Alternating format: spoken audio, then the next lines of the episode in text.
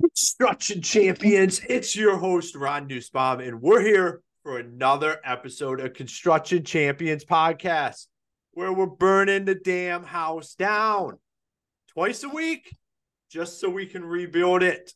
I'm super excited, as always, but I'm even a little bit more excited today. I met Zach literally two days ago and we hit it off and we were like we zach he's an action taker. He's like me. He was like we need to do this now. Like why wait around? Let's get this episode recorded. So i'm ready to rock and roll. Zach it is great to have you on the show today. Absolutely a blast to be here my friend and i love the intro. I thought that was great. Great. We bring a little bit of pain uh we bring the heat we tell it how it is on the construction champions because mm-hmm how are you going to become a champion if we can't just talk about like the reality of things? So, why don't you tell all the champions what got you here to today, what excites you, and yeah, introduce yourself.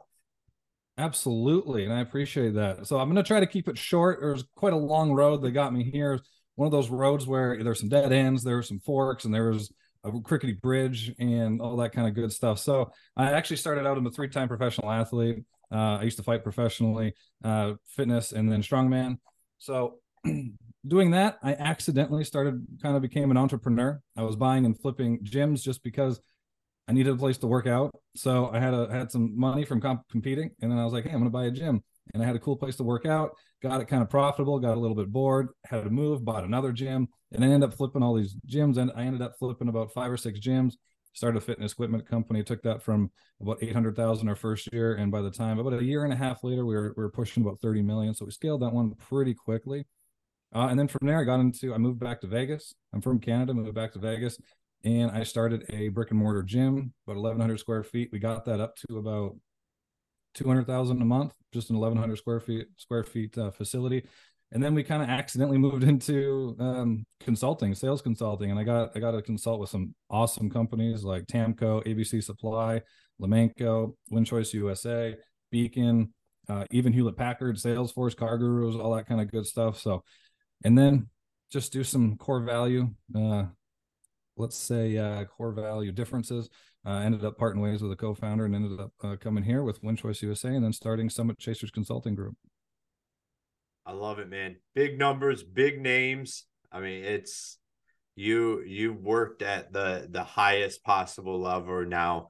You help guys and you help some construction companies, but your mm-hmm. knowledge is vast. And that's what I love about it because anybody that can go to 30 million mm-hmm. can probably go to 30 million in construction.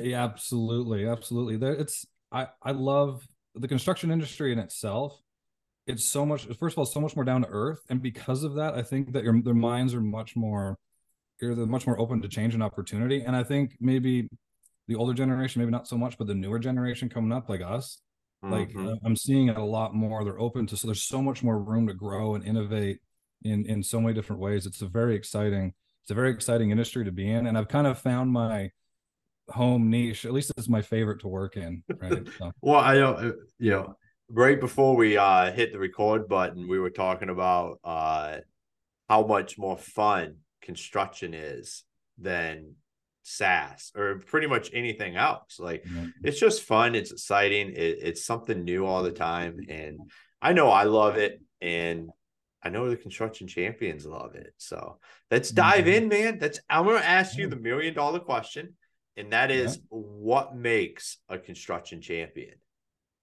I think we kind of hit it already. Like I think these days, what makes a construction champion is just the ability to bring bring new ideas in from other industries, other places. Even if you're, for example, my other company, we do we do uh, windows, we do window replacement, but we what, what kind of makes a champion for us is we look at gutters, roofing, HVAC, um, construction in itself, right? Home building, uh, and we pull a lot of other uh, we pull a lot of other facets in and other ideas in, and able to to really kind of bring everything together. Because I think a big one I think is taking taking ideas and opportunities from other sectors and bringing it into your own and kind of marrying everybody together because the rising tide rises all or raises all boats kind of thing right? So I think the Yeah. ability to learn from all these other industries, all these other companies, all these other sectors, and bringing it into your own and being open to that, I think these days is, is one of the big things that makes a construction champion. Giving me chills, man, because that that that's a good one. Because and I'll tell you why it gave me chills. So I'm in the middle of reading The Rise, which is uh the beginning story for Kobe Bryant. It was written by Mhm. somebody that knew him when he was in high school. Mhm. And I ref I'm a huge Kobe Bryant guy. And I reference him on here a lot because he is a champion. Like he has a lot of those characteristics. But what you just said is there's a chapter in the book where there's a guy that is new to the team that's sitting there and Co- he's talking to Kobe and the guy used to play hockey. And the guy was like, "Yeah, I play hockey and blah. I like going to hockey." And he's like, "Oh, Wayne Wayne Gretzky." And the guy's like, "Yeah, yeah, I'm yeah Wayne Gretzky." He's like, "Yeah."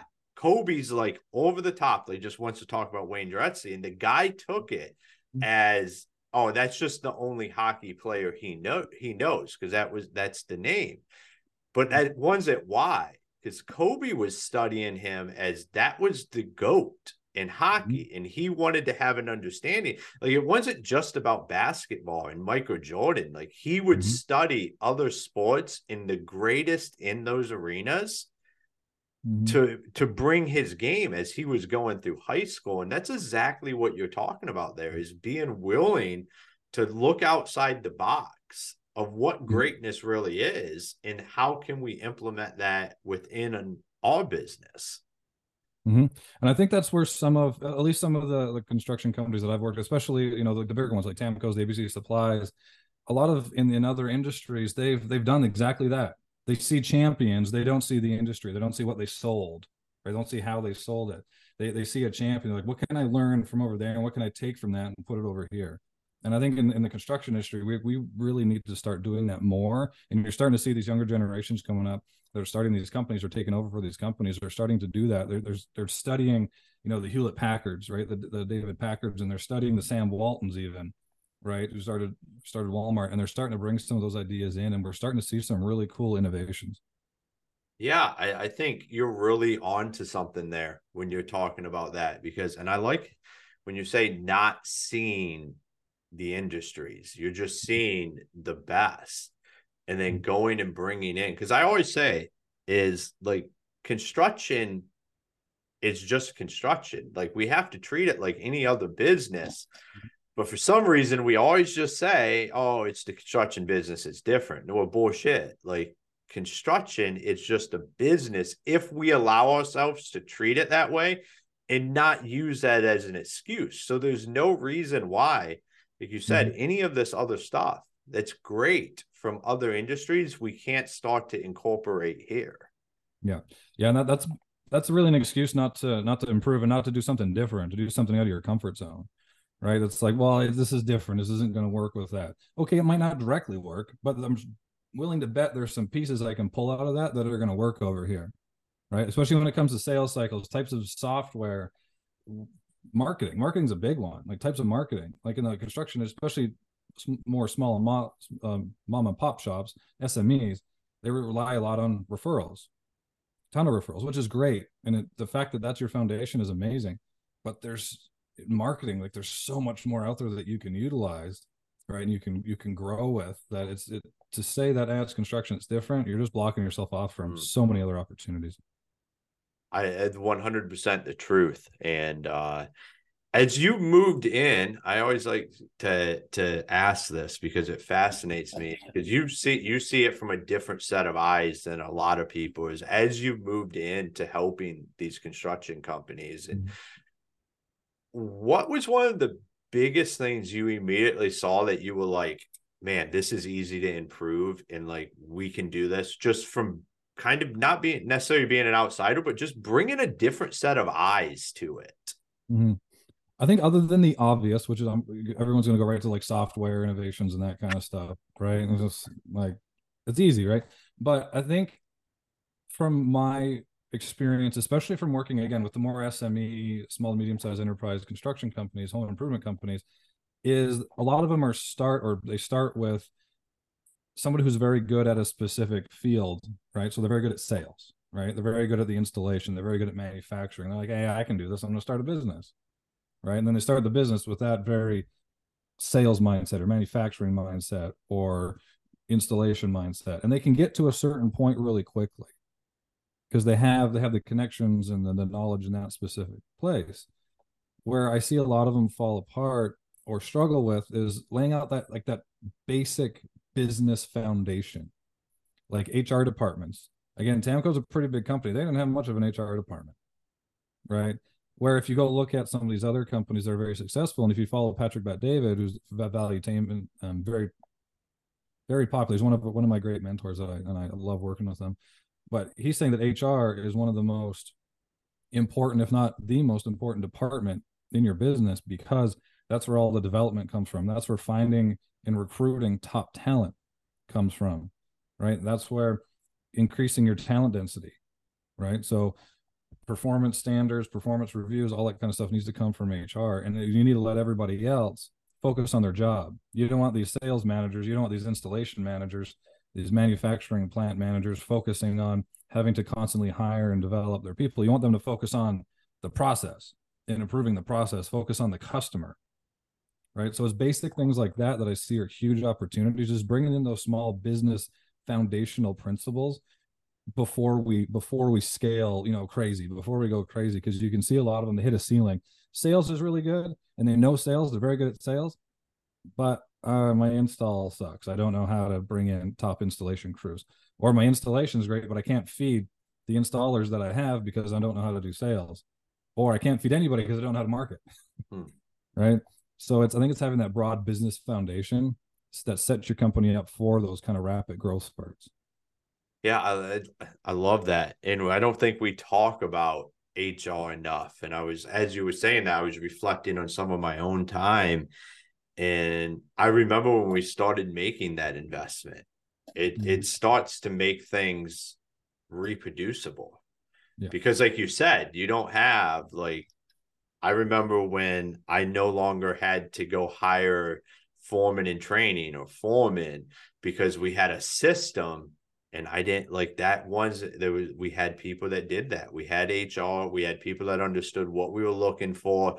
What does this look like? Like what does great look like for this position? Mm-hmm. And you could just take my element out of that because I I'm just a variable in that and put somebody in there that has a better understanding and they hire better people than you would and exactly. it's amazing to that when you're when you're talking about that is like that's what happens just mm-hmm. by letting people go be good at what they're good at but at the same time getting them out of being the roadblock. Exactly. 100% and that's and again because you're so focused on scaling getting to a certain you know certain point and then and a lot of them you know they're they're entrepreneur they're kind of startup mindset and then all of a sudden they become a 10 20 30 million dollar company they're like oh crap how did i get here and they have no foundations right? Like i can't get past this or i'm starting to go backwards. You don't know why. And to your hiring point too i mean you made a great point where you need to have that very clearly defined in each role that you have. What is what is defined as success in that role? What type of initiative am i hiring for? And then you hand that off to somebody and then they can take that from a subjective point of view. Because a lot of times when we're trying to hire usually we're hiring because we just lost somebody so now we're in a rush right? Or we're trying to expand it into a new market. So again we're in a rush or we don't understand how that market works but you have somebody who's focusing on that and that's their game and they're good at it. And ideally you hired somebody who's good in that role. They're they're gonna do they're gonna they're gonna knock it out of the park for you. Yeah. And they they're gonna understand exactly what you want. I mean, mm-hmm. it's like you said, you you can get to 10, 20, 30 million. It's like, what am I what am I doing here? And I, I think too often, like guy the guys are chasing that. Like, mm-hmm. and I have been in 10, 20, 30 million dollar companies in in and out, like and they could easily just go bankrupt the next year. And I think people don't understand that is like the top line, like that doesn't have anything to do. It, it might prove that you can sell and turn some stuff around, but it doesn't prove that you have a foundation to be able to withstand this. Yeah. And I think that's what why guys get there and then they look around and it's like, oh shit. Yeah. There is a well, lot of money that goes through this. Exactly. Well, and then the other thing too is retention rates. Like you don't realize how much money you spend on hiring, losing good people, then having to hire them. And then every time you do that, if you don't have a good hiring process, a good selecting process, if you lose a top player, you're much less likely to get an A player back. You might get a B plus, and then you lose them, then you get a B. You lose them, you get a C. Mm. Right. So just, you kind of get stuck in this kind of almost death loop type of thing when you when you don't have that department really focused and dialed in. Yeah, and I, I think you, one thing that you just said there that guys really need to pay attention to is you just don't realize how much money it costs you because when, like, as it's growing, like you're like, well, we, we keep we're adding revenue, we're adding revenue, but like you don't realize how much that stuff actually costs you in the long mm-hmm. term. Uh, especially if I, am a firm believer like you to develop lead like to try to find those leaders and develop them through the company instead of mm-hmm. necessarily bringing in guys from the outside now not everybody's meant to be a leader not everybody wants to be but identifying those guys and putting them in a, a program and a plan to bring them up if those guys like you get invested a few years into one of those guys and they leave that's you're starting over from day yeah. one. Yeah you just you just did somebody else's. Wherever they go next you just you, you gave them somebody great. You just did all the work for them right? And there, there's a law i can't remember what the law is called specifically where it's 80% it's called the law of crappy people actually. I can't remember it's a david horowitz book but it said 80% of people in their roles specifically in bigger companies 80% of people in their roles are underqualified for it. Because they develop and they grow within a company to a certain point until they can't they can't move to the next level they can't get promoted. And then because they're stuck right they get complacent and they drop that 20% or that 15% whatever it is so then they hover and they just survive at that 80% and if that happens long enough if you don't have a good development program you end up with 80% of the people in your company who are underqualified for their position wow that i mean that is a I can see that. That that mm-hmm. makes perfect sense Weird, to me. It should it should make perfect sense to everybody listening out there as well, for mm-hmm. sure. Yeah. Yeah. No, when I read that, I was like, that makes just from experience, also because I'm thinking back to all these companies that I, I, consulted with, and I'm like, oh, okay, that's why. That makes sense. that's why I'm I'm going through my mind. I'm like, man, that just that makes yeah. absolute sense. And you can see it. Mm-hmm. You can walk in and I just you you can see it at companies like who those people are. I think yeah. that's one of the great things about I'm a big component of having outside people come into your company like as you especially as you're growing it or if you're looking to go to the next level before you try to go there having somebody come in and put an outside set of eyes on it because mm-hmm. a lot of times people can just see it. You're too close to it. I, I say it the same thing. It's why I have the counseling that I have and the people around me for what I'm doing is because I always like, I'm just too close to it. Like I understand it better than anybody else will ever understand it, what I'm doing. But mm-hmm. that's a handicap as much as it is a plus. And having outside eyes to look in and say, Ron, this or that or just like and same thing with business like people should just especially before you're going to try to scale to the next level you should always have somebody come in and they're going to see those people that are sitting there yeah. That and a lot of times out oh absolutely and then we, yeah, they'll notice that and because and a lot of times especially if you're if you're moving kind of from that um, if you ever read the book anybody on here I, I recommend reading it i think it's called it's called ready fire aim and it kind of goes through the different life cycles of a business. So it's like you have like your infancy when you're trying to make your first million, right? And then it's kind of the adolescent or the toddler, then the adolescent.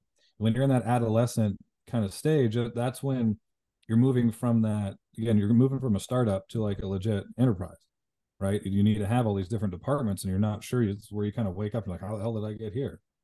Right. And you're so you're so in it though. Like you're doing everything. You have a hand, you're in every sales meeting, every installation meeting, every service meeting, you're the customer service right? You're the one cracking the whip in your manufacturing plant, whatever it is, and then you you you don't know what's going on because you're so in it. I think that what's the saying? You you can't see the forest for the trees, mm-hmm. right? So bringing that that uh, that second set of eyes in or that outside perspective in, it it's honestly shocking when I do SWOT analysis for for companies. They're like, I like they know it was happening, but they're like, oh my god, have somebody else tell them. You're like, I had no idea that this was an issue. I had no idea we had this opportunity, or they're so it's and it's bizarre watching them like don't you're you're here 20 like you know this 24 7 right you knew every button to press you knew every number you knew everything but you didn't know that this person was skimming this was taking shortcuts over here or you're losing opportunity over here. It's it's bizarre. When you get lost in it like that it's it's it's a lot of fun to do for me coming in and doing that but it's it's still bizarre to see. I'm like how did you not? But it's, it's again it's just perspective. When you're in it you just don't see it. Yeah you're just out there. You're just you're doing what the the best you can or what you think is like this is what's moving it. And if you never have an outside set of eyes like that's what leads to stuff mm-hmm. eventually breaking and when i talk about you know being 10 20 30 40 50 million and it might be easier to rebound but you still have the opportunity to go to zero yeah. And it's it and trust me, it'll be something stupid that does it. Like it won't it won't be something that you're like cruising along and be like, "Whoa, okay, I can see that that through us." It'll be something that's like I had no, I could have not even thought. I mean, I've we've had people on here that had millions of dollars embezzled from them and now had almost almost yeah. shut them down and had no mm-hmm. idea until you know they start bringing some other eyes in and it's like blatantly obvious yeah i think that one of the most i think i think there's two. I think as soon as you can get a fractional cfo in there to come look at your books third third third party perspective on your books like that's huge. You'll you'll see a lot of even even if it's nothing crazy like getting embezzled through right? It's it just just where your where your opportunities opportunities to either cut money or or gain money. And I think to your to your point too is that you, you might not go back down to zero, but sometimes they should. And I'm not saying to go back down, you know, and, and not make any money. I'm saying that they're focused. Like I'm saying, like kind of come down and then build that foundation up. Because they get it's like, okay, I'm gonna uh, 10 seconds only to build the tallest tower you can with some blocks. Right. You're gonna stack them end on end and it's it's gonna be wobbly. You're gonna get up there and be like, I'm really high, but this is pretty unstable like I'm pretty sure we're gonna fall at some point. This is scary. I'm just like you're surviving, mm-hmm. right? You're not you're not thriving. You're surviving at that point. So having the ability when you do have that big wobbly tower to come back down, okay, we need to build a base. So I need to I need to figure out to hire hire another me, right? If you're the owner, I need to find somebody who knows the industry just as good, if not better than me, and bring them in. I need to look at other departments. I need to bolster my IT department. That's one of the things that we're going through right now is that we really understand that we need a very good IT director. So understanding that what do I not want to do and what do I need the most? Hire for that. Hire A players, pay for them. Because if you don't pay for them now, you're going to pay for them later and not in the mm-hmm. best way. Right. So being able to come back down, build that base, and then work your way back up. And then once you have done that, it sucks because you don't see the numbers flying up like you're you're used to seeing, right? Especially when you're first starting out. But then once you do have that base built and you have, you know, your team is kind of unified around your, your core values and vision, uh, vision and mission for the company, you have great people, you have all your processes and everything documented, your company's running like a clock. Once you get there, yeah, it's like you're you're you almost it almost scales itself if you yeah. do it properly. And then at that point, then you add on all these fancy sales and marketing tactics, and then you're you're shooting. But a lot of they, they just don't come back down and build that base, and that's where mm-hmm. they they tend to build too high and then topple. Yeah, one hundred percent, man. I, I agree. It makes me think about a lot of a lot of different guys that I watch do different thing. You know, every everybody's different, but you're mm-hmm. hitting it right on the head, and I absolutely love that. So, if for any of the construction champions out there, they wanted to reach out to you, talk to you, follow you, how do mm-hmm. they do that? So, Summit Chasers Network on Instagram and Facebook and then just Zach Carlin on LinkedIn, and then I have my own on Instagram. Can't remember what it is. I think it's called Coach Z One, something like that. I'm mostly on the Summit Chasers one, but it'll be Summit Chasers Network uh, on LinkedIn, Facebook, and Instagram. Awesome, man. Well, thank you for taking the time to be part of the Construction Champions family. Thank you for having me, man. It was a blast. All right, Construction Champions. To me, you know what it sounds like to me? is we all need to not just look in the mirror, but swallow some pride and be like, I I need somebody else to look at this. This isn't just me. And it, it's it's not an ego thing. It's a, a pride thing. Like this is just like how do we be that champion? Everybody that's ever been on that journey to become the mm-hmm. greatest had to swallow their pride. They had to put their ego aside to be able to get there. The greatest teams had the greatest coaches. The greatest teams had the greatest advisors. They had the greatest people around them, and they weren't afraid to hear, nah, that's not how you should be doing it, or that's wrong. Now, in their mind, they might think, well, I you don't know it as good as I do, but they listened and then they took what was implementable, what should happen, and they did it. And then that's what took them to the next level. There's so many stories of this when you when you start diving into it from Michael Jordan to Kobe Bryant to Wayne DeGretzky to all all of these guys that did great things at the highest possible level where their ego got checked. And it was it's always one of the biggest defining moments of their careers because without that happening they would have never became the leader know became the champion that they could have been so don't be afraid of that. Let somebody like zach come in poke some holes in what you're doing. He's the, you know here's here's the thing i think a misconception that people have with consultants or coaches or any of this is like they're just there to poke some holes in this or to to mess with this or just try to fix things mm-hmm. when what they're there is to try to make sure that you don't make mistakes that are blatantly obvious so you can go to the next level and they can sleep at night knowing that three four years from now you have the foundation to become that business you want to become so construction champions I know that was a little bit more of a rant than I typically go on, but it's just something that gets me. It just gets me going because I see too many guys not just to just want to go wayward when there's help out there. So go find your help. There's plenty of it out there. Find somebody you connect with and you say, This is the person that I want to go on this journey with. Also, make sure you go to constructionchampions.com. Check out our partners go to our free Facebook mastermind group.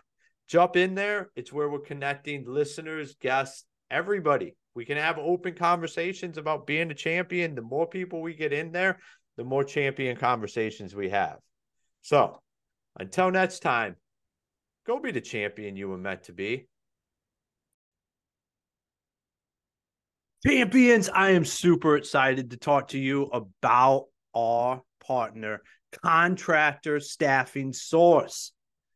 Paul and his team have over 40 years, or Paul himself has over 40 years of experience in construction, and he knows what it takes to not only grow and scale a company, but also hire the absolute best for your company. And with this partnership, we have put together an amazing bundle of free resources from his free million dollar hire course to a free DISC assessment to a free cognitive ability assessment. All you have to do is go click the links at Construction Champions Podcast or in the show notes for this to access all these free resources. This is the kind of partnerships that Construction Champions Podcast will be bringing. Ones that add value, just like all of our other ones. This one adds massive value to your company and where you're headed in the future so you can continue to grow and become the champion you were meant to be.